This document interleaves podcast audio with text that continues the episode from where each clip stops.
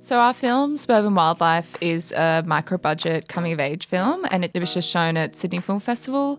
And we made it with a bunch of really keen, determined AFTRS students between our second and third year of AFTRS doing the BA there. And yeah, it was just a story that we made for no money with just sort of like this spirit of wanting to tell our own story. And we're just really happy that people seem to be enjoying it, which is nice. Hey everyone, my name is Chris Butel, and welcome to episode 13 of the Stories Through the Camera podcast. This podcast is dedicated to the art of filmmaking with a specific focus on independent and emerging Australian filmmakers. On this episode, we have the very talented writer and director Imogen McCluskey, who I sat down with to chat about her debut feature film, Suburban Wildlife, which I was lucky enough to catch at the Sydney Film Festival. Suburban Wildlife is a film about a close knit group of university graduates who are at a crossroads in their lives, and throughout the film, they are forced to face themselves and wrestle with some harsh truths in order to find their way forward. Here is some audio from the trailer. So, um, how long will you be gone for? Uh, these last two years. But who knows, it could be shit.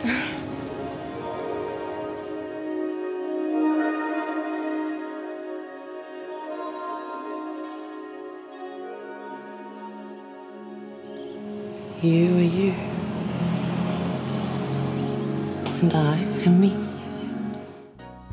In this episode, Imogen and I chat about how she was able to shoot the film for just $4,000 during her summer break at film school the importance of having a collaborative relationship with her cinematographer, and how she was able to create believable lived in performances with her actors. If you'd like to watch the film, you can go to suburbanwildlife.com to check out screening and festival dates. And if you like this episode, you can subscribe to this podcast on Apple Podcasts or your favourite podcasting app. And while you're there, why not leave a rating and review? Thanks for listening and hope you enjoy the episode.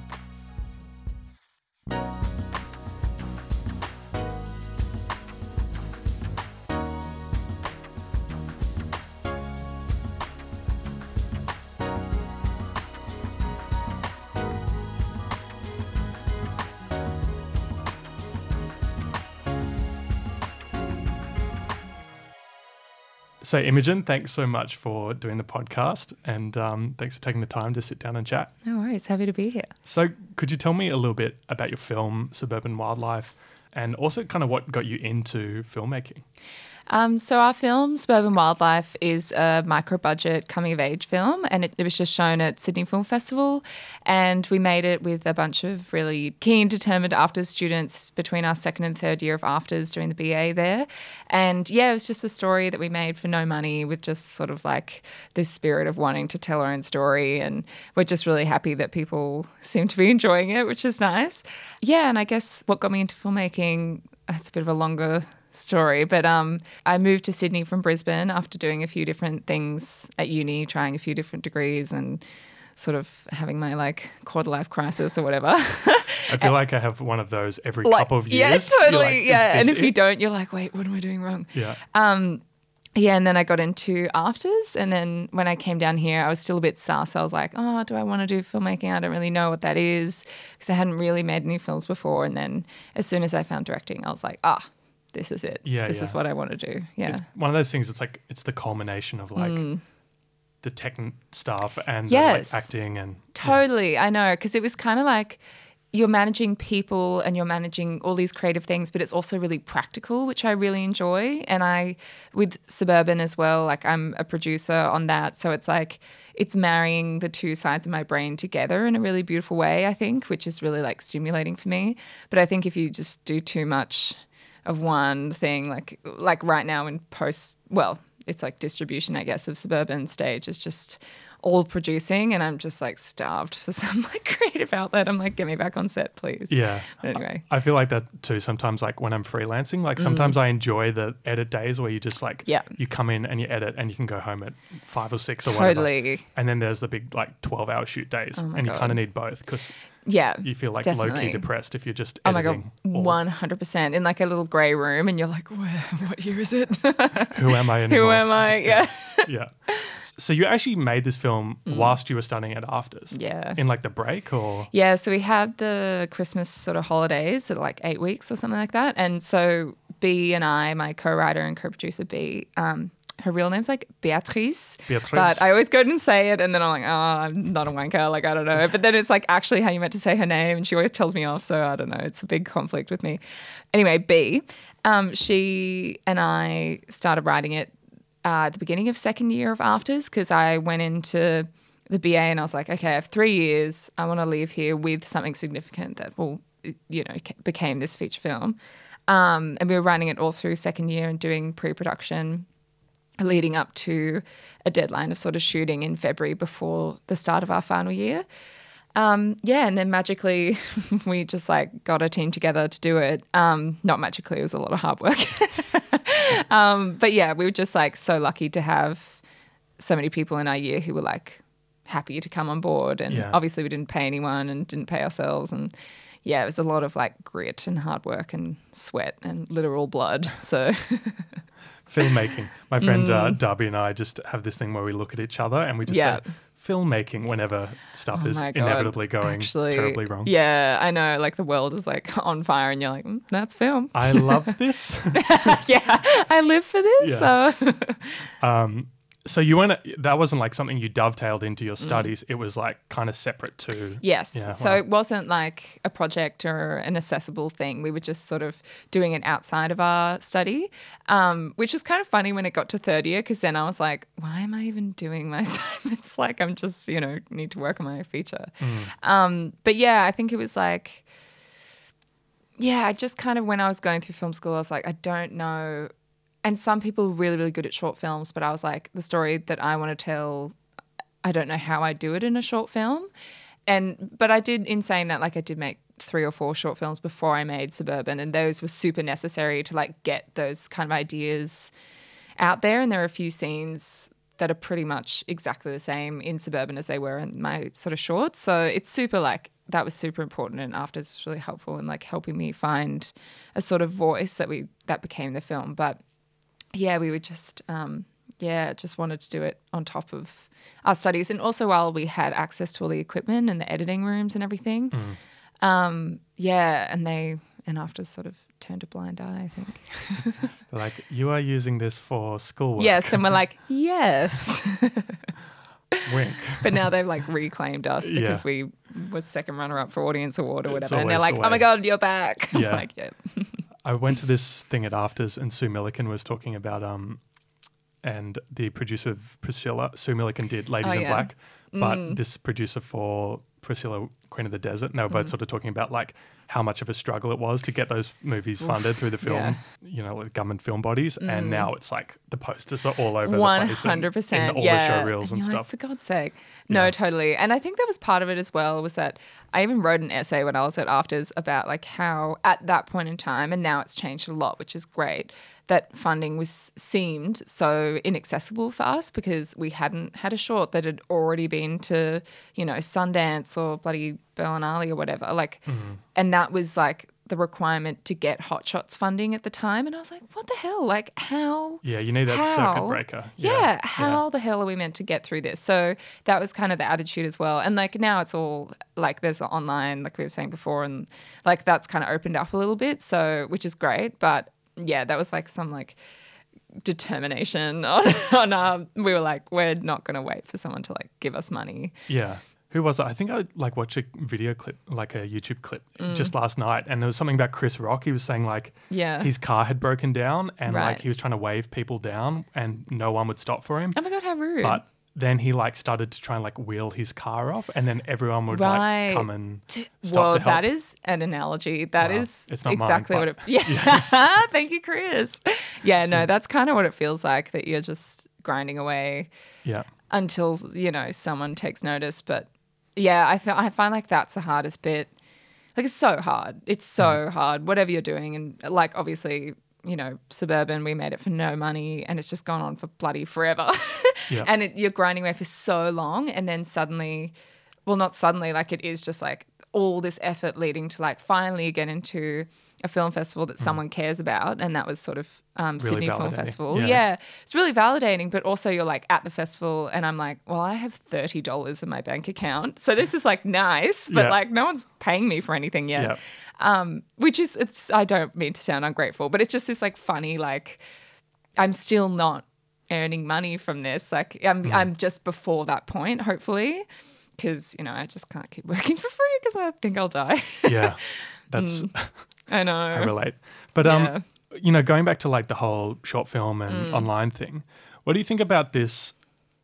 Like, w- what was it you think that drove you to like make a feature? And what do you think mm. about the world of like content, whatever that that means? You know what I mean? I, You often see jobs for like content creator, Yes. and that you know can mean Like, one of a thousand what? things. Yeah. And there was even a, like a couple of years ago, I was sort of like dipping my toe into some Mm. YouTube stuff just to see what it was like. And I remember someone posted a comment that said, "Great content," and I got like really offended. I'm like, That's so I went to film school, not art. content school. Yeah. That's so funny. You know, they were just little camera reviews, but even then, I was like, it's not content. yeah. Oh, I don't know. What was the first question about? Um, I don't know. It was more of a stream of consciousness. to- yeah, yeah, yeah. To make it yeah, a feature. yeah. in particular. Yeah, I think we were really well. Okay, there's a few things. I think we've learned a lot from making this feature, but at the time we were like, okay, what is like the boldest thing we can do? And that's to make a feature. And we wanted to make a long form story and tell the story of these four friends, and they all have unique experiences, la la. la. And it was just too much for a short. And we didn't really know about web series really, apart from like, you know, Broad City is like sketch comedy and that yeah, the, sort the of form really makes a difference, doesn't it? Because you're like, well, yeah, sketch comedy is really quick and bite sized and accessible, Totally. but like if it's more of a yeah.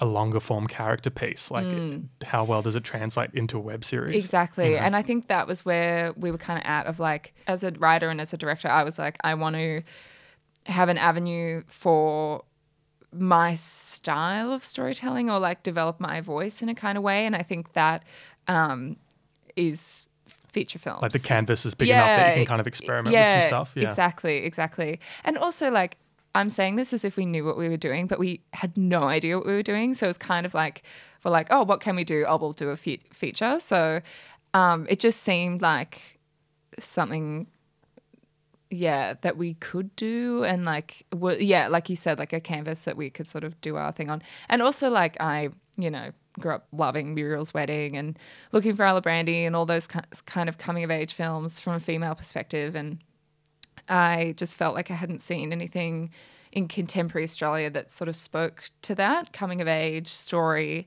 of coming into womanhood or coming into new sexuality or whatever. And there were so many great ones overseas but nothing really in an australian setting that yeah i personally related to and particularly that had like a queer coming of age story from a female perspective. So that was something from the very beginning that we wanted to tell and make into a film. Yeah i think it just like gave us gave us space to play around. Hmm. And it was like really challenging obviously.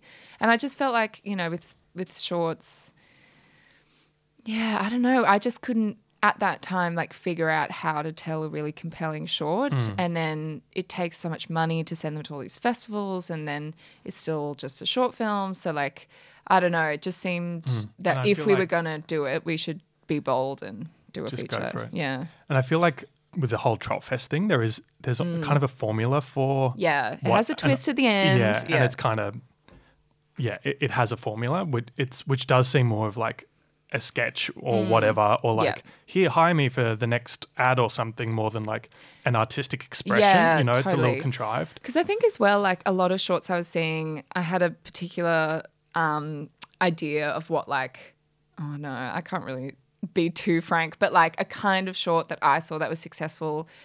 And this is only my opinion, but like that looked really good, had a really good camera, shot really well, was like adequate performances, but was pretty boring. Like it wasn't actually that challenging or nothing too new and da da da. And from my point of view, and obviously Luca, our cinematographer, did an incredible job with the limited equipment we had, but I didn't really care about what we were shooting on and I obviously cared how it looked, but that wasn't the most important thing for me. I wanted to eh, explore like the performances and like the script over a long period of time. So that was it, I didn't see that as like a limitation. Whereas I think a lot of things um, that prevent people from taking that next step is like, oh, we don't have the money for, and that was like a conversation. The cine was- lenses or yeah, the, the and whatever. That, yeah. And that was a conversation I was having with my friends at AFTRS, and they were like, "Oh, we need to wait until this, this, and this." And I was like, "Well, how do you know that is going to come?" Like, Mm. I don't know. I'm very like headstrong, and I was like, "Well, I'm just not going to wait around until someone gives me, you know, twenty thousand dollars to for like that's not even that much money, but Yeah. you know what I Like mean? development, you know, to yeah, write a script or exactly. and then yeah. it's another year and la la. So yeah, it was definitely just like impatience Yeah. on our behalf. I totally understand. Yeah, Yeah, I totally get it. And so when you're like writing the the script with your co-writer B, like Mm.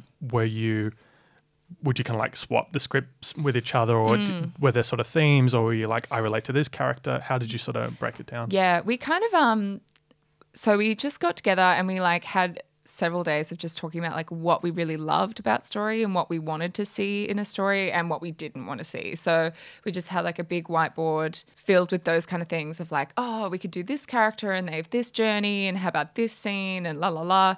So it was kind of this um huge discussion of yeah, what we wanted to see in a film, and then we turned that into four main characters, each with their own arc and their own challenges. And then from there, um, after we plotted it out, because I'm quite a structured, um, even though it might not seem like our current film is like very like character over plot, but that's that was the intention. But this was, yeah, I think I work of um, like plotting everything out, doing all the beats, Yeah. and it's quite structured, and then going into the script. And I know some people do it the other way around, but that is terrifying to me. I don't know how you Yeah, do too. that. Yeah, I think like really early on, people like I don't need structure or screw Yeah. those screenwriting Yeah. books, like they suck. And uh, they're obviously like if you follow them exactly beat by beat, you will make a formulaic movie. Mm. Yeah. But when you're like staring at a blank page, Totally. it totally helps to. Yeah, it's just something to hang off. And like I think inevitably, even if people think they are breaking the rules, they're inevitably following the rules Mm. because we are so exposed to stories all of the time that you know it's like ingrained in you. Like when you're telling have a a joke to a yeah. friend, yeah, Yeah. it's like still following. You have a punchline, you have a setup. Like we know what that is. So. And I think it is just so important to know how everything works, and then you can break the rules if you want to. But yeah, it's just like that respect to story structure um, yeah so and then and then it was interesting because we'd never co-written something before obviously it was both our first feature so something of this length we were like oh how do we do this and it kind of was just divvying up the scenes and i would write some and she would write some and blah blah blah but i really love dialogue so i had you know i think i am also a really bad sleeper so i think the first very first scene was like one night I couldn't get to sleep and I like wrote the whole scene in my like diary. and I was like, Dear diary, and then like the whole first scene. So yeah, we weren't very um militant about it. We were more just like when you can do it around your study and da da da. But then we we knew we were working towards this deadline. So It always hits you at like the worst times Oh, when you've got. Mm, like a job or something or on. You're like, that's a great idea. Or you're in the shower and there's not a pen available. no, totally. And you're like, no, my genius. Yeah, yeah. like, why can't it just be what I like sit down to write? Actually, of- that's the hardest thing, and I think that's definitely because I have some, I have a few different projects in development right now, and it's like getting that discipline of like sitting down every day and like just sitting there for hours and forcing yourself to write, Yeah. as opposed to just you know fluffing around and doing it bit by bit. that's, yeah. And Yeah, I- yes. I feel like everyone struggles with that. yeah. And so what? It's kind of an ensemble p- film. Mm. Like, was that a conscious decision? Like, why not have it driven by a protagonist? Like, it kind of shifts between Mm. Yeah. various perspectives and various arcs. I think there's a few things. Like we wanted to explore several ideas or several sort of because it is a very personal film, and I think each of the characters are definitely like a different aspect of me, and they're a different aspect of B, and we sort of turn them into these characters, and we wanted to. Ex- yeah, explore different um, experiences of being young and different outlooks on life and different sort of trajectories. And so, like Kane, for example, he's the only male friend in this this uh, group of four friends, and he hasn't been to uni, and he is kind of looking at his female friends, and he's like, oh, they're all you know doing their own thing. Like I need to get my own thing, and that's his tattoo dream, which is also just because I'm really obsessed with like stick and poke tattoos, and I've got like three of them. Um, and then you know Alice, her parents have always been away, and she has been to uni, but um, doesn't really have the drive and direction that like Louise has, who's going to London, and Nina's wrestling with her sexuality, etc. So I think there was just like a lot we wanted to explore, and putting that all onto one character would just be a bit too much. Yeah. And also, honestly, like I think it just like made it a bit more interesting. like just when it was our first film with no money, like just being able to swap between characters and have them all speak differently and have different humor and da da da, just kind of made it a bit easier and was something a bit more to work with. And one person doesn't have to carry Um, yeah. the entire film Yes, as well. Yeah. exactly, exactly. Yeah. And I think as well, like I was really interested in exploring long-term friendships because I moved from Brisbane. I'm from Brisbane originally um, to Sydney, and it was kind of when I would go back to Brisbane, like I'm still friends with all my friends from high school, but it's just not the same thing. And I think a lot of time has passed and we all have different experiences. And I think it's different when you move away and when you come back, all that sort of stuff. And I just found it so interesting because you know these people so well and it's such a comfortable groove. But it's like the, then the friends that you make as an adult are so different, or not, they don't have to be heaps different, but you know what I mean? Like they're The your kind of like- chosen family Yeah. sort of thing. The films, for me at least, are very much about like the transitional period. Mm. Yes. Like Yeah. the film opens with that, you know, with the girls in the car coming from a graduation and Mm. the the kind of like hallmarks or like the main beats you'd see in a say an American coming of age film Yeah. Mm. would be like the graduation or like the prom or whatever. And to have it be the film start in a car being like, Oh well, what do I do with this hat or whatever? Totally. It's kind of Yeah. Because I dropped out of like four degrees and I was like, what the fuck am I meant to be doing? Like, I, you know, had, I did really well at school, but like, I, I just don't know what to do. I don't know where to put it. And like, I think I avoided the arts because, um, like, one girl literally said when I, I was just like at a party or whatever, and I was like, "Oh, I'm thinking of like studying theater," and she said to me, she was like, "Oh, that would be a waste," and I was like, "Oh my god!" So I had that kind of, and yeah, you know, that's Yeah, so yeah. savage. I was so like, good. "How dare you, Georgia?" Anyway, so calling her out. You've been warned, Georgia. yeah, you've been warned. Yeah. Um, but you know what I mean. So it's like this complete directionless and directionlessness Yeah. and driving, like driving every day to work or just around. And it was this whole monotonous thing. And I think a lot of the film, like you were saying, like the first scene is the car after graduation. And that was a real memory for me of like, exactly that of like these signposts of adulthood that you see in films all the time and it's this kind of language of a coming of age film has these big markers in it. But i was interested in the space between those moments and those like what are meant to be these like postcard moments of a coming of age film. But what i what were most resonant for me living through those experiences were those moments between where it's like you're just with your friends in the car it's really hot you're just like talking shit listening to the radio la la la and you're just sort of appreciating these last moments together because i find like when you go through life speaking with the wisdom of a 25 year old um, you like when you come across this significant moment, it's loaded with so much meaning and expectation. And then you get there and then you're like, oh, I'm like exactly the same idiot I was Yeah. like two seconds ago, Yeah. but now I have this thing, or I've, you know, got a dumb hat on my head and a Yeah. graduation gown.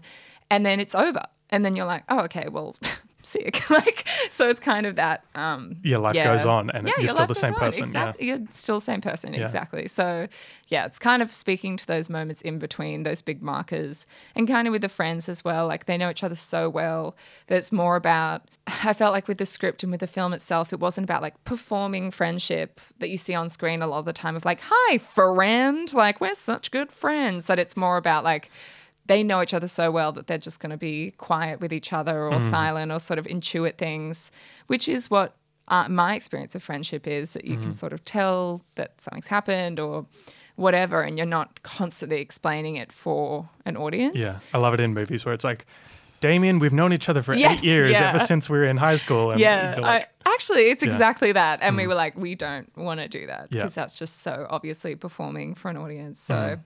Yeah. it's such a fine line because you want to make sure the audience is with you the whole time, but then you also want to, you know, you want them to be curious and kind of leaning into Totally. like what's happening. That, that you still want them to be curious. Totally, Yeah. totally. And I think that was such a big experience in the edit as well of just being like, oh shit, we should have probably made that a bit clearer or like, oh, that, you know, like, Mm. and finding that fine line between revealing information and withholding information. Mm. Um, yeah, was a big lesson.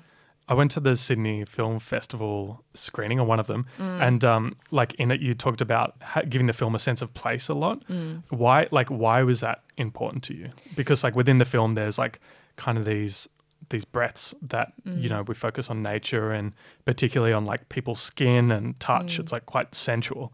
Was that something that you were just curious in and therefore pointing the camera out, or was Mm. that something you're inspired by from someone else's work? Like, yeah, I think that was like a real building block for the film from my point of view, and definitely approaching it as a director, um, because it is it's called Suburban Wildlife, and it is just about, I think the the place that they're in, their mentality that they're in individually is so married to that place because it is this sort of liminal transitional space between childhood and adulthood. And it's the kind of thing of like, because again, like I grew up in Brisbane and in the suburbia, and it's like as soon as you leave, you look back on it with such like fondness. And when you revisit, you're like, oh, it's actually really beautiful. But when you're there, it's like, you know, a marker of your like prison, Yeah. you know? yeah. Um, but I I, remember, do. I remember going back to my parents' house after like Yeah. living in Marrickville for a couple Yeah, of years. yeah. In Marrickville, there's like planes going over every two seconds. Like I wouldn't even Mm-hmm. I need in to set. Marrickville. Yeah. Yeah. You don't have to set an alarm clock. It's Yeah. just like a plane will wake me up Like, at 6 a.m. it's 10:45. Yeah. And uh, yeah, and I remember going back to my parents' house and being like, "It's so quiet. So this quiet. is amazing. I love the suburbs." Actually, Whereas I like know. the suburbs are like the lamest thing when you're Yes, 18. totally. Yeah. But I think it was like really looking on, looking for the beauty in it and a sort of like nostalgia that's inherent to that. And I wanted the colors of it to be this sort of like really warm gold, uh, you know, gold and yellows and greens and sort of sunsets and stuff like that that I remember about Brisbane. Like, and I'm definitely super nostalgic in some ways until I actually go back to Brisbane and I'm like, this place sucks. But like, as soon as you know I'm in Sydney, I'm like, oh my god, what a what a, what a beautiful place. Yeah, yeah. Um, yeah, so that was a big thing. And I took the whole cast and crew to go see American Honey before we started filming because I love Andrea Arnold so much. And that was a big visual touch point as well. And she always shoots like handheld. She's like an American indie director, she's right? English. Oh, yeah, okay. so she's English, but she um, works in America now more. She made like Fish Tank, Wuthering Heights, a few other films, and then American Honey. And now she, she like directed a few episodes of Transparent and all that sort of stuff. Um, and she has a really great short film called um, Wasp, and it's on YouTube if anyone's interested. It's very good. Um, but yeah, that kind of she really inspired me in terms of the style that we wanted, and um, I think it was just like a happy coincidence that shooting handheld actually really helped us to be really quick and not spend that much time setting up and all that sort of stuff. So it was kind of a blessing of both things, but yeah, it was it was to get the sort of feeling of um, yeah, transition and nostalgia and all that sort of stuff. And with this sort of close ups of hands and skin and all that sort of stuff, like that was very much a part of Nina's character because she's like literally like coming into her own skin and into her own body and into her own sexuality. So that was about like really trying to communicate that to the audience through the visuals and all the close ups and because she has like a few parties that they go to and at the first one she wears like alice's her friend's clothes and then the second one she gets her sister to dress her up. So she's trying on all these costumes trying to find who she, she is, is, yeah. so that was also a big part of that of sort of putting us in her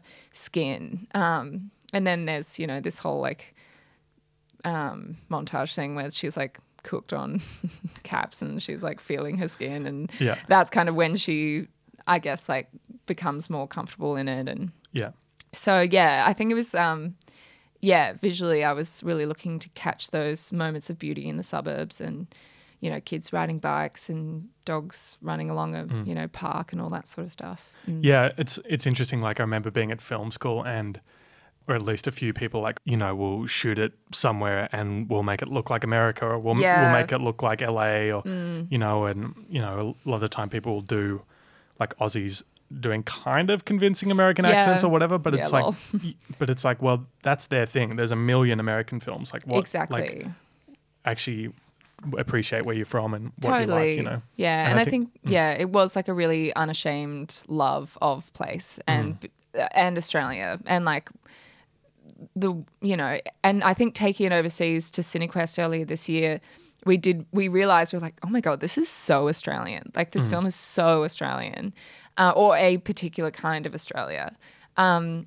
so yeah i think we were just kind of yeah Just accidentally on purpose on did into it. that Yeah, yeah, yeah. exactly Yeah. yeah And so, talk to me a bit about like the pre-production process. So you've Mm. got this script, and you're like, I think we've got it, Uh, uh, you know, and you've so because you shot it over a summer, right? So that would have been in your year two, year three, Mm. Yes, break. yeah. yeah. So like, where where do you go next? Are you like casting or you, who you're Yeah. approaching to get the train? Yeah. So rolling? again, like we had no idea what we were doing at all. So um, I think it, yeah, we just kind of so it was B and I had the script, and I had shot a few things with Luca, my cinematographer. So he was obviously on board. We attached a producer, Sophie, um, and with her, like Linus, who's uh, the associate producer, B was also part of that producing team at that point in time. And then it was just a matter of assembling people. And people were pretty keen and willing to do it because it was like, what else am I going to be doing in February? And hopefully I did a good job as a director getting excited, people excited to come on board. Um, yeah, and then we moved into casting. And so we put a big call out on StarNow, which I know people get different results from StarNow, but we um, had a big call out. We auditioned like, you know, 110 people, I think, over a week. And that was really intense. And I think I learned a lot about directing during that week, weirdly, because I was like working with What kind of stuff?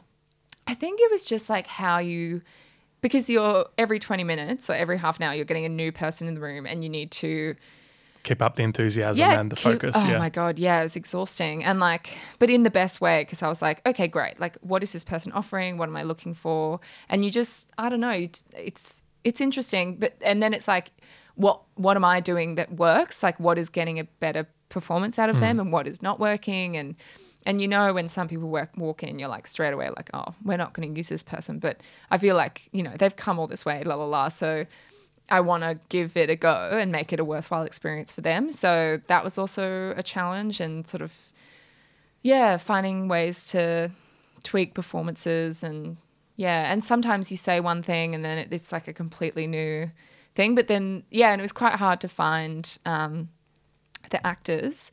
Um, but we're so lucky with the actors that we got. I think they're so amazing.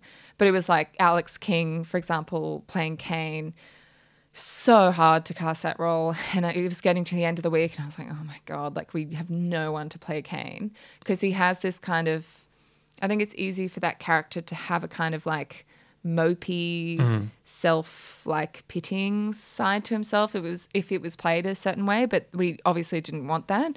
And I think Alex is just such a delicate performer that he mm. was able to have that sort of sadness, but also He's still like this open to his friends. complexity. Yeah, exactly. And this real tenderness in a male character as well that I was really looking for. And that was the thing of as soon as he walk, walked in, I was like, great. You're like, please be good, know? Yes, totally. But I was like, way not chill enough. I was Yeah. like, yeah, great. Like, you did amazing. Like, thanks, dude. But apparently he was like, like when we've talked about it afterwards, he's like, I didn't think I had the role. And I was like, I felt like I was so obvious. You've got the role. You've got the role, kid. We're going to make you a star. How did you like? Because they all do feel like really Mm. close and like good friends. Like, how did you sort of foster those re- that relationship so that Mm. when camera started rolling, it just sort of worked? Because Totally. a lot of the film is that like that space in between, and they they're not necessarily stating exactly Mm. How they feel about each other, but you, you just get a sense of it. Mm. Thank you. That's very nice. Um, yeah, well, that was like the big crux of the film was like making these friendships convincing. Like I said before, like that you can always tell when it's like a fake actor friendship on screen. And part of the authenticity and the sort of I, I knew that like if we couldn't make that convincing and authentic, the whole film would fall down because we don't have enough flashy other stuff going on to make it like, you know, like that. The relationships between those four characters were the film, was is the film. So we needed to make that work, and I think it was just. Um, having these four really talented actors and then also so none of them knew each other before we started filming but i we did at the callback um, we got i got them all to like hug each other for like five minutes and things like that where i would like send them on dates like a few of them i sent them off together to just like hang out like um, maddie mcwilliam and hannah lehman who play nina and louise they went off on a date and then I sent the other two on a date because they were just sort of the natural pairings in the film. Um, things like that, but we didn't have a heap of time. But we had a few rehearsals um, and we had a read through a couple of times and I just wanted to take everyone out for like a drink to kind of get to know each other, even like supporting actors and the main actors. Um, but honestly, I think it was just like the furnace of the filmmaking in this like 40 degree weather, like Yeah. out on the streets in the car. This such an intense shoot schedule, really like brought everyone together. So by the end of the film, that was really effortless. But um, the very first thing that we filmed, we ended up not using because it was just the most awkward thing. Not their performances, but our work on the camera side of things because Yeah. we just had no fucking idea what we were doing. Um, which was really interesting. Like we just, it was just such a boot camp for everyone, like actors and us. And I think with the actors like plotting their arc and because it was out of sequence, like how do you do that and how do I keep track of that? And yeah, so I had this like book with the script in it. And if I lost that, I would have been absolutely fucked. with like uh, with the continuity and the con- context Yeah. of where we're at emotionally with each thing. we didn't really understand what continuity was. Yeah. now we do. You're like, I've read it in a book, but I don't. yes, I know the word. I'm familiar, but yeah. But when you're like in the edit, you're like, oh, that's yes, why. fucking Kane's tattoo thing. So Kane has this tattoo that gets like more and more infected throughout the fucking film, and it was a bane of my goddamn life because like we would start filming, and then poor Alex was like, "Oh wait, I meant to have a bandage," and we were like. You're fucking kidding me. So then we had to like bloody the bandage, and then no one took any photos. So it was, you know, that was a big lesson for us being Yeah. like, okay. Well, we I didn't notice at all. Uh, yeah, oh, thank you. Yeah. But yeah, there were definitely definitely whole takes that we did where we were like, oh, well, we can't use any of that because he doesn't have his goddamn bandage Yeah, on. right. So things like that that we learnt the hard way that we really should have known, but whatever. But when you're Um, juggling like a thousand oh, other yeah. things, it's hard to. Totally. Yeah. And like Alex um, Culliver, who was our production and costume designer, did such a good job. Such a good job. But it is just like four lead characters and then all these extras. So it was really easy to, you know, miss stuff like that. And obviously we made it work in the end. But yeah, that was a big lesson. Yeah, it's it's interesting with like that, you know, keeping the relationships feel genuine. Like, Mm. I, I don't know how you feel, but I, I think for me sometimes, like when you ask like a big kind of like, just go with me on this, you like Yeah. part of you is like, is this wanky? Like, am I being Mm. an artsy fartsy idiot right now? Or is it, you know, but then you think about, like I know with Call Me By Your Name, the director just got Armie Hammer and Timothée Chalamet to like just Mm. Yeah. make out for like half an hour. And then I rewatched that for like the sixth time the other night Yeah. with some friends, and we both were like, oh my God. Yeah. I love that film so much. Yeah. and like Derek Cianfrance with um Blue Valentine, he would just get Ryan Gosling and Michelle Williams to like live with each other for like Mm. A month, you know, That- and that's a it's hard to. Mm. justify, but because you're like, this isn't even on camera, Yeah. but Totally. it is that kind of yeah. Yeah, I think it's the same thing because that originally was my plan to like get the four actors together, but obviously we have no money. We, we didn't really have an ability to do that, so the best I could do was just send them on dates and stuff. But um, that's the dream, and definitely like the next feature I'm making, I want to just send them all to the house for like a week before we start filming, sort of thing. But um, I think it's the same with like space. Like if you come in, it's so hard because you come into a new location, you just set up really quickly, da da da. You're throwing the actor into this environment where it's like it's meant to be their childhood room, mm. you know, like they're meant to know it like the back of their hand, but you're just they've never seen it before. So I think that was a big thing as well of like letting the actor sort of walk around the space a little bit and you know know where all the jugs are and sort of have their process coexisting with your process and sort of not rushing it. And yeah and sort of i think i just gained a lot of confidence as a director through this whole thing because i think on the first day of filming i was very much just like oh do you mind? Like oh uh, sorry da, da, da. and by the end i was just more confident of being like yes yeah i was a It's real bitch. Yeah. No but just more like obviously we're all here to make a film Yeah. they know I'm the director. I'm not inconveniencing them by Mm. asking for something, which was like something that I weirdly struggled to with. get I over think, it, yeah, yeah. Yeah, I think also being like a lady and you want to like apologize all the time. Yeah. Um, but yeah, sort of finding that finding that line. Yeah. Yeah. I remember uh, David Fincher, like one of the reasons he does so many takes is Mm. that he wants it to feel lived in. And, you know, Mm. so it's like he'll get them to open the door 20 times, but it's like, Yeah. You know, it's because it's one of those things that the audience doesn't fully know why it feels a bit off, but until it feels lived in, Yeah. it, it oh my god, that poor crew being like, fuck, there's like 20 takes of this shit.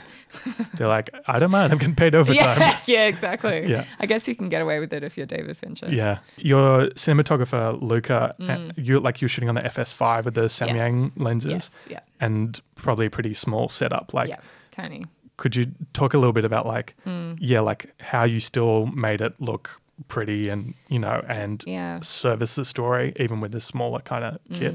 Yeah, so we shot on a Sony FS5 and it was just a little shoulder rig um, with Samyang lenses that we all got from AFTRS. And yeah, I think it was, we used a lot of natural light. We had like very, very minimal um, lighting equipment for the uh, the evening setups so the night shoots. Were they like LED panels? Yeah, we had LED panels and a few, you know, little things and a bunch of gels and stuff, but really nothing, like very, very bare bones. But again, I think that worked in our favor because it meant we could be really, really quick. And kind of with limitations like that, you have to just be, just work within them and accept them. And, you know, and I think it was kind of, it allowed us, with being handheld, there was a lot of flexibility in what we could do and where we could get. And because it is such a small camera, I could just shove Luca into the corner of a car or, you know, Get in there. actually legit, yeah. And like, or, you know, just put him on top of a, Yeah. he sounds like a tripod or something, but he's a very skilled, independent Yeah, boy. Artist, yeah, yeah. Yeah. yeah. um, but it, yeah, it gave us a lot of flexibility, which was really cool. Yeah, he's just so talented, and I think he learnt so much as well. Like obviously we all did, and and now we're so much better. I think that kind of looking back at it, there's obviously things that I squirm at and he squirms at, but I think like considering how little equipment we actually had, I think we mm. had like two, you know, probably only like five lights total, hmm. like not even, like maybe like four. So considering that, we were just going to lo- a location, figuring out what we can do there. But ideally, yeah, we were using natural light a lot of the time, uh, which obviously has its own challenges. But I think that's kind of cool working with limitations like that. Like with Call Me By Your Name, they had just one lens, right? They just had a 35 Oh, really? mil. Yeah. Yeah, it was like a Cooke something. S4 something. probably, yeah. Yes, um, 35 mil lens, and that's all they use the whole time. Mm. And I was like, that's actually kind of sick because it like gives you more time, and I think time is such a obviously such a precious resource. Mm. And I think I'm the kind of filmmaker I would always prioritize having more time to get the performance and to get the coverage than to do fancy Mm. lens stuff. I remember talking. This is a total name drop, and I don't know him at Oh at my all. god, who is it? but uh, I briefly had like ten minutes to talk to Garth Davis, Oh, who did fun. Lion and Yes, um, Mary Magdalene. Is My his future husband, Dev Patel. Yes. Dev Patel. He's great. yeah. You know, and I think he was talking about he went to like more of like an art, fine arts college, and then he was doing some Mm. Films because his style, particularly in Lion and Mary Magdalene, Mm. that he works with his DP, um, it's very much like very natural light, and they Mm. don't really use gaffers all that much. It's more like reflecting and and negative fill and stuff. Totally. And he kind of discovered that and was like, oh, so I don't need three hours to you know fully light something. Mm. Totally. Mm. That that was just the expectation because he didn't n- really know that you you could do that. And once he started doing that, it was completely Yeah, relatable, Garth. liberating. Yeah. Yeah. Totally. Yeah. Well, I think it, it from us it came from a place of like this Necessity, is what we have, yeah, and yeah. yeah, and, and and not really. If I had a gaffer, I'd be like, "Hello, sir, what do you do?" you know. And obviously Yeah. now I know because Yeah, I'm yeah. a complete idiot. But Yeah. um, yeah, I think having less, especially for this film, where a lot of it is quite like intimate and it's all about these sort of performances, having less people on set, and obviously we couldn't pay anyone, so it is just out of necessity, Mm. really. But it really suited this film. But then you know there are other projects or like music videos. We're like, Mm. oh, I really want this and like if i can get a goddamn crane once in my goddamn life i will be so fucking happy. But and like recently i've Yeah. um did a short where i just wanted to experiment with like a one take but still that was like a gimbal and like an operator and and a focus puller and all that sort of stuff. So there was more and more people but still it was like you have to set up all the lighting before you go in Point and do it. Yeah, so yeah. yeah, I think it depends on the project, but I, I would, yeah, I think it was good that we were limited by, because like, and not to speak on behalf of Sam, but Sam who directed Secret in the Blue Room, they made that opposite choice, and obviously that's a very good film as well. But it has a completely different feel to it, which was obviously his intention of getting a very fancy camera, but it meant that they were very restricted in their In setups ways, yeah. and in their time. Mm. So it's just that it's just that trade off. What you I wanna prioritise, Yeah, yeah. totally. Yeah, but I think it's good that you're mature enough to know that like that is a decision you can make instead of be like it has to be an ARRI, it has to be an S4. Mm. Oh, I've never it- been like yeah, that. Yeah, I was always just like, I don't even know what cameras are anyway. So like, let's just shoot something. Yeah. Um, and like super inspired by like you know Mark and Jay Duplass, Mm. who are like, I've watched their like keynote speech so many fucking times of like The Sundance yeah, one. the Mark. I think it's Mark. Yeah, yeah, yeah. The, the cavalry is not coming. Yes, ex- Yeah. exactly. I've literally watched that like actually maybe three times, yeah, like every every quarter. Yeah. yeah, every financial quarter. Yeah, What- Yeah. yeah. I look at my life goals and I'm like, it looks like it's Mark Duplass Sundance one time. Hundred percent. And also Jill Soloway has a really good one as well from Mm. years ago before Transparent or just at the start of Transparent. But yeah, of just that sort of like no one's going to help you. You just need to do it yourself and tell your own stories in whatever way You you, can, can. Mm. do. But then in saying that, like I think obviously like it's a digital revolution and like Mark and Jay Duplass came of age or came to On that first wave. Yeah. on yeah on that first wave where it could kind of still look a bit shitty and they made that short film about the dude like leaving a message to his, His like brother, yeah, yeah. his answering message Yeah, or yeah. whatever it was and it looks it looks shit like Hmm. it, it's shot on a camcorder but obviously it's like it was cool at the time and was telling a story in an interesting way I don't think you can make a film that looks like that to get into Sundance now. So it is kind of. Yeah. like, you know, like I would be very surprised if, you know what I mean? Hmm. So it is like use the things that you have at hand, but I think there is just a different standard of it does have to look a certain level and da da da. And like Tangerine, for example, was shot on an iPhone, but it had all these little lenses and stuff on Hmm. it. But then it's like, I don't know. But then again, it's like Broad City on the internet, their first season looks like shit, but it was really hmm. funny. So I don't know. It's just like we have so many more tools now and they are so accessible, which is so great. And it doesn't mean that you have to fork out a bunch of money to make a film and shoot it on film and hmm. it's probably going to be shit Yeah. and no one's going to see it. So it is like so much more democratized now, hmm. which is sick and means that more people can have more stories. But it's just how how you use those tools and stuff. Yeah, yeah, absolutely. Yeah. Yeah. it's like, yeah, yeah, the the prosumer things are, are more than good enough. Shoot 4K, 10 bit, Mm. w- everything, and it's really your commodity is really your voice and your That's ability it. to do it. Yeah. That's what, yeah, I've really discovered. Mm. Yeah, yeah. so, did you guys shoot this film in a block, or did you sort of do it on weekends?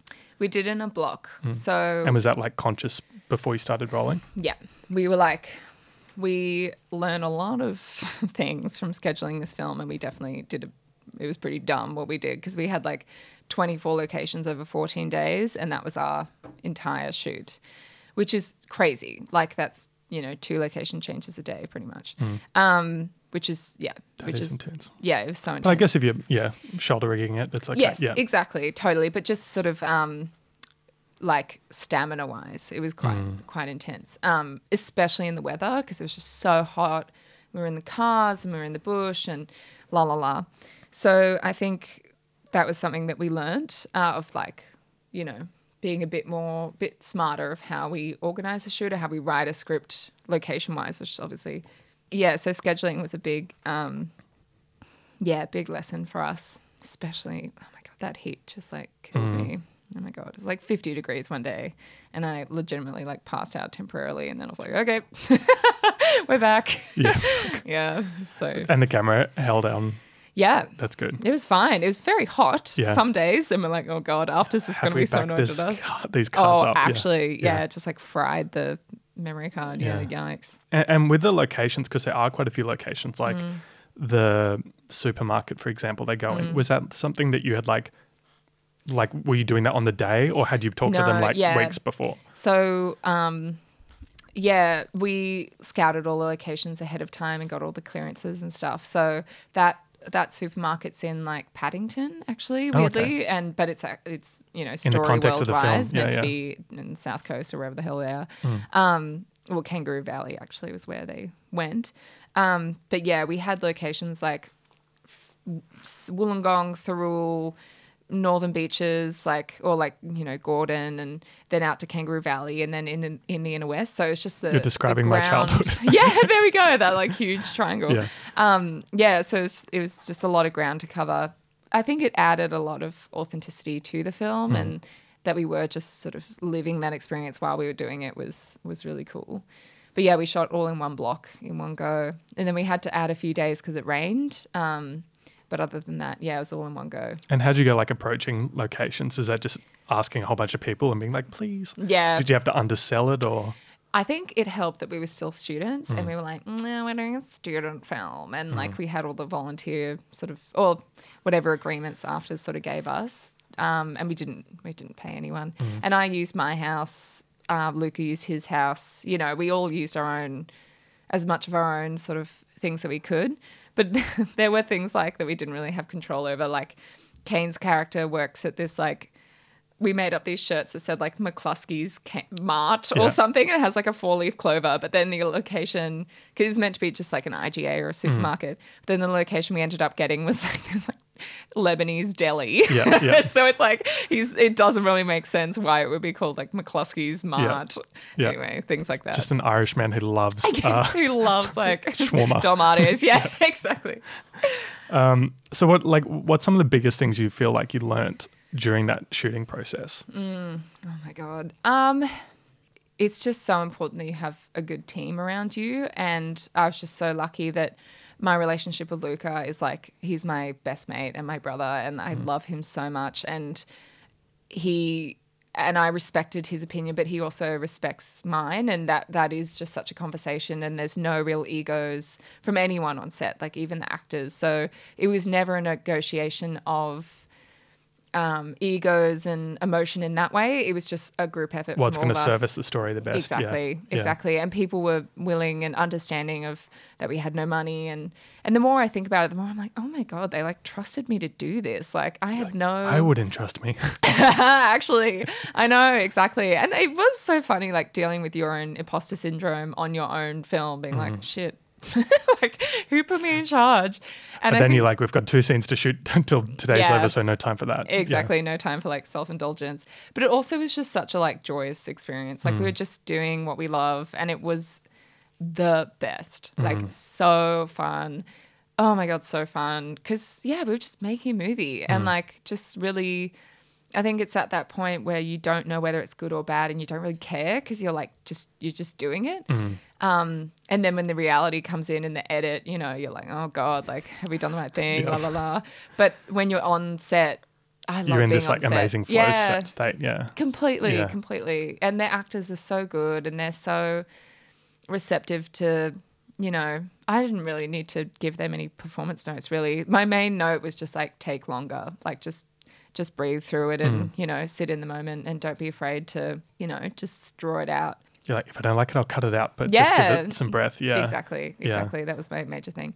I found what weirdly helped me. I think it was more of a crutch than an actual thing. Was like that book that I was carrying around that had the script in it, and Mm. just like holding that was like a kind of anchor of like, okay, like I have some reference point that I can sort of walk around and cling to and refer to.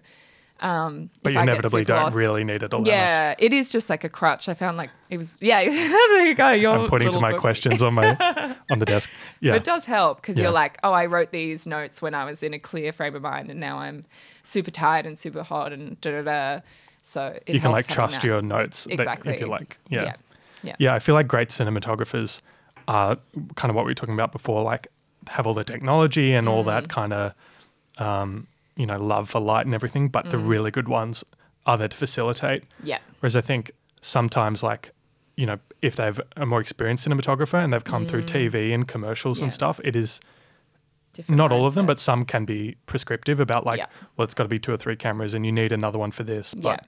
you know, it's totally the great ones will get on board with the director's vision. Yeah. Yeah. yeah. And I find like I, you know, have horror stories from friends where it is this real clash between a cinematographer and a director.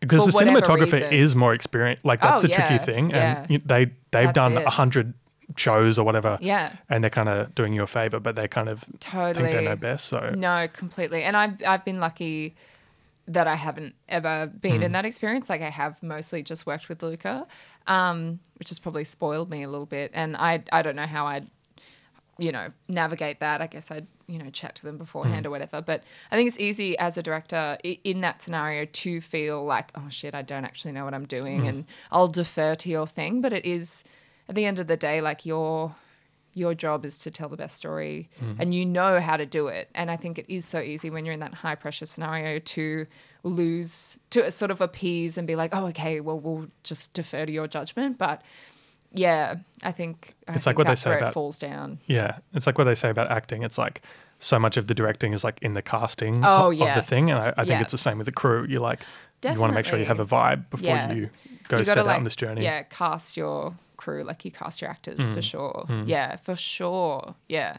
And especially like even your editor, you know, like you're going to be sitting there with this, you know, person for ages and you got to be able to have a laugh and have a good time yeah. and like, you know, lol at all the things that you fucked up or whatever. Yeah. Like it's fun and it shouldn't be like a big chore unless you've really made a terrible film and then you're like, oh God, we're all going to quit.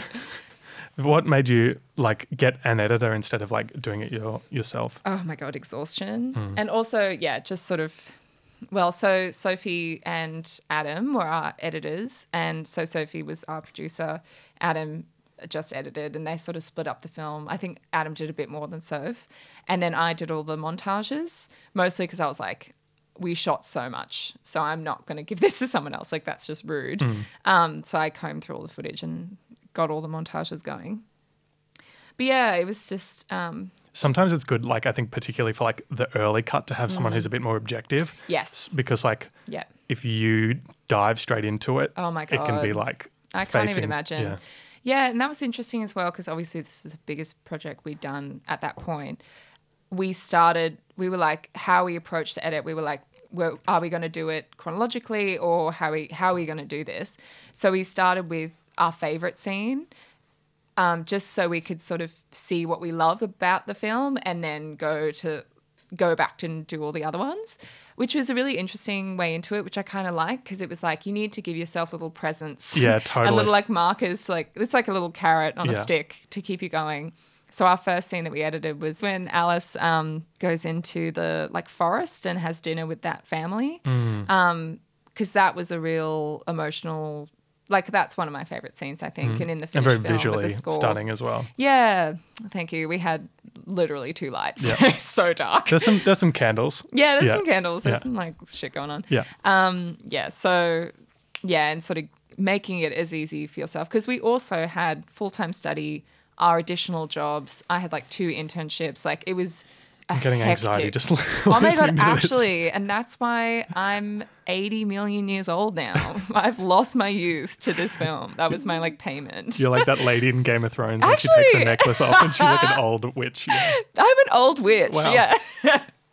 Great to have you on the podcast. Oh, happy to be here. And so, like, how do you think the, the film changed, like, during the edit? Like, were there Mm. little moments you were like, wow, I didn't see that in the viewfinder on the day, but like, that totally works with that? Or, Funny you say that because we were just using the camera viewfinder thing. oh, now I do have anxiety. Yeah, actually. So I'm surprised we got anything Yeah. that we could actually have a look at. Um, you didn't have like a little no, I had, monitor? we had nothing. Yeah. We had absolutely nothing. So, and it was so glary most of the time that like Luke and I would look at the ca- the monitor and we're like, mm, I It hope I hope it's on. Yeah. that's how like low low budget we were. Yes, I don't know. Yeah, I think it was the main thing in the edit. Whenever you see the first edit, it's mm-hmm. horrific, and you're mm-hmm. like, oh, "Fuck, I'm gonna just move back to Brisbane and give up." Um, that girl was right. yes, yes, Georgia was right.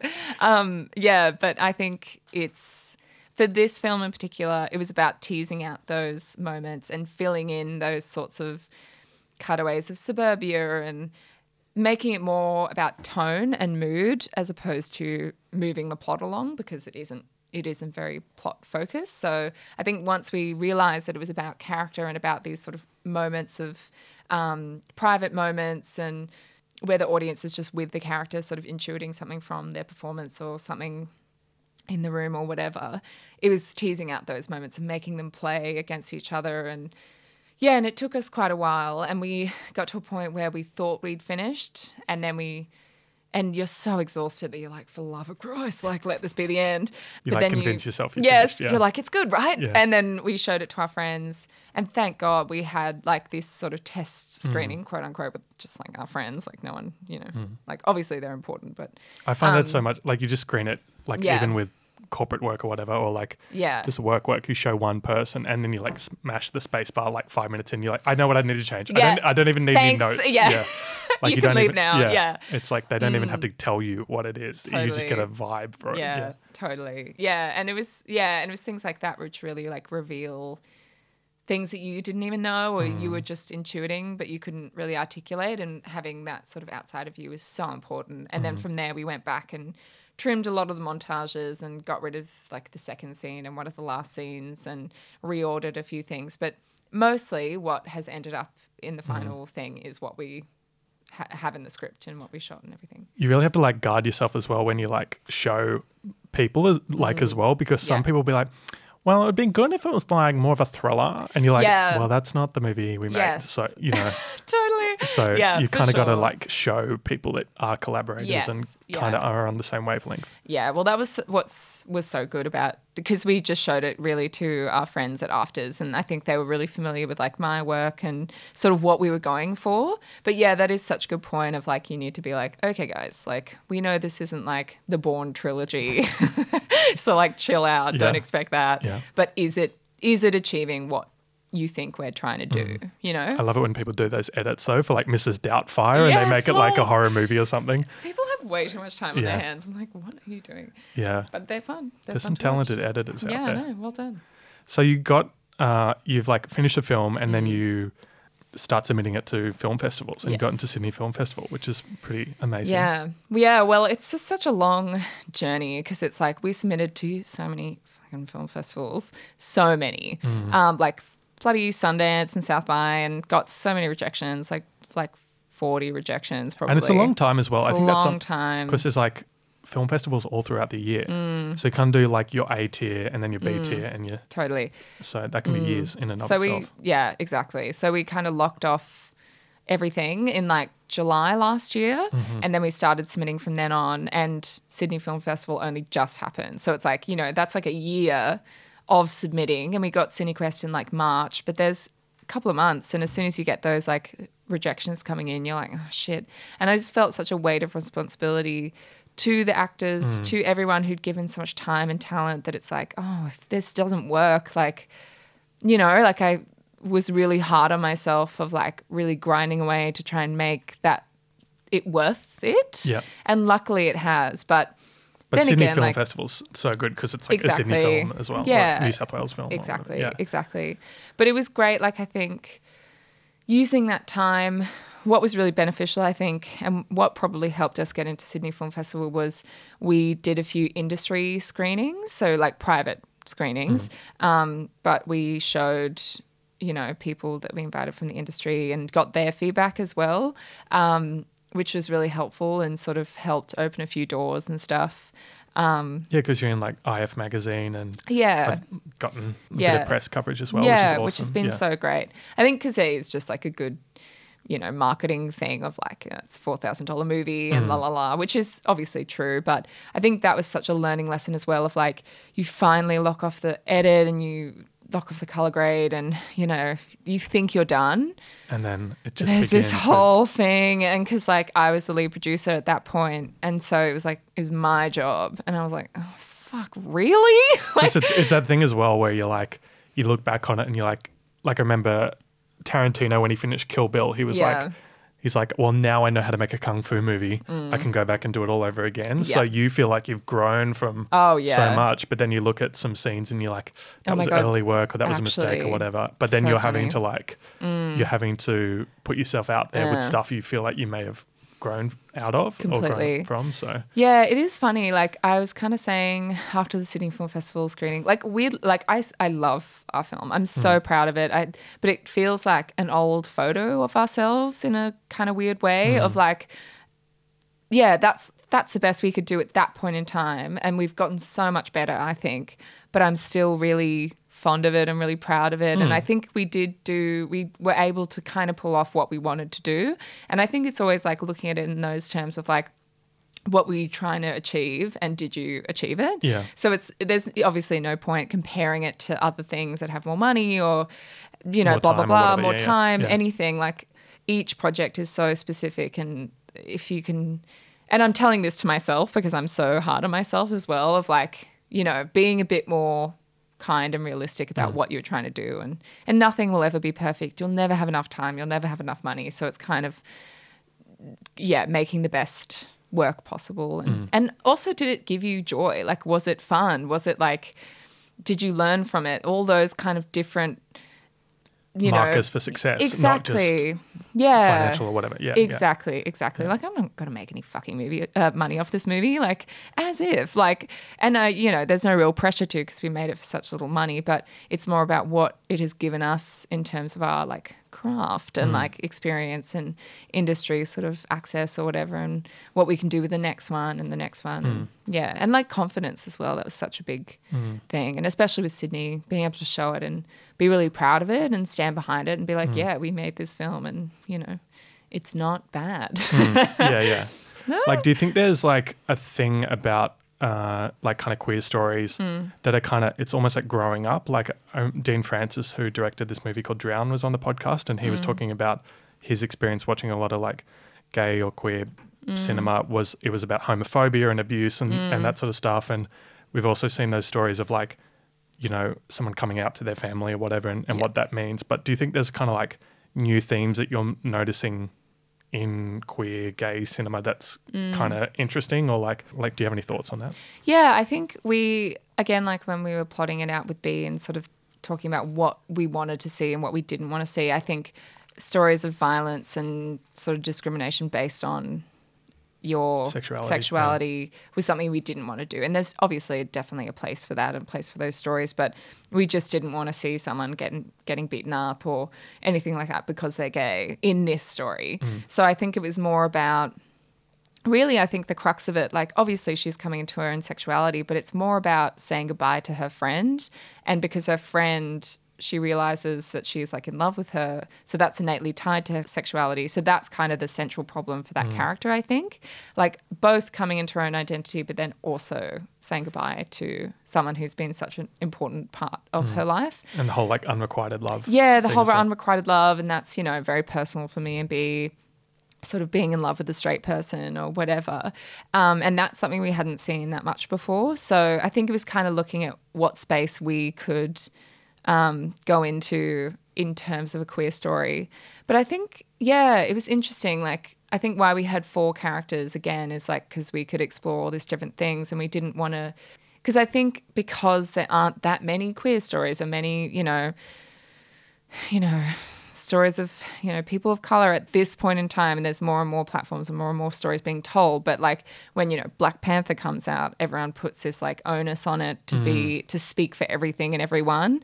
So but what we wanted to do was just speak to a particular experience. So like mm. not like an issues film yeah, it's not an issues film. We definitely weren't pushing any kind of agenda. We just wanted to make it feel really authentic and lived in and resonant with our experiences and the experiences of our friends. So working from that kind of personal lived space and hope, hoping that it resonated with people. But yeah, we didn't really think too like theoretically or politically about it apart from knowing what we didn't want to do. Yeah.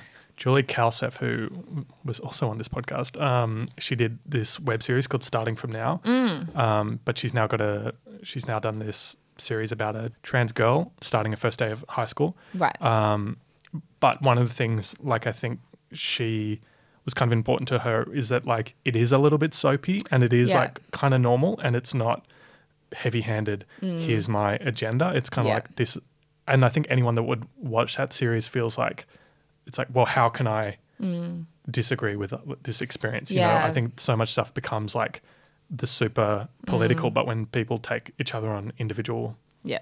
basis. It's so much like how can you not empathize with that? And I think that's one of the great things about cinema, film and, and cinema, bringing it all back around. You know, exactly. So- No, it is exactly, and being able to sort of tell those experiences and be like, look, I'm exactly the same as you. I just, you know, have sex with someone different. So all the same. all the same. Yeah. Yeah. Well, Imogen, thanks so much for doing the podcast. Is Thank there anything you want to plug or say or Um, want to go over? Uh, So where, where can people watch the film? Oh, nowhere yet. I'm sorry. Um, hopefully we'll be putting it up online soon. But follow us on Facebook and Instagram, and I think we have a Twitter too, and it's all Suburban Wildlife Film or some variation of that. And um, and you're going overseas soon, right? Oh yes, so this Friday actually, um, I'm leaving for London to go to the, Lon- the London Australian Film Festival, where the closing night film for them, Whoa. um, which is very exciting, and they're very generously flying me over to London, which is nuts. Um, but I'm very poor, and I don't know how I'm going to afford. Just keep making films and Oh uh, you'll God, get yeah. free flights to London. I know. I think I'll just hang out in like a rich suburb of London and be like, "Oi, governor, want to give us some bob?" Shine your shoes. Yeah, exactly. Um, and then also while I'm over there, I'm going to Taormina Film Festival in Sicily.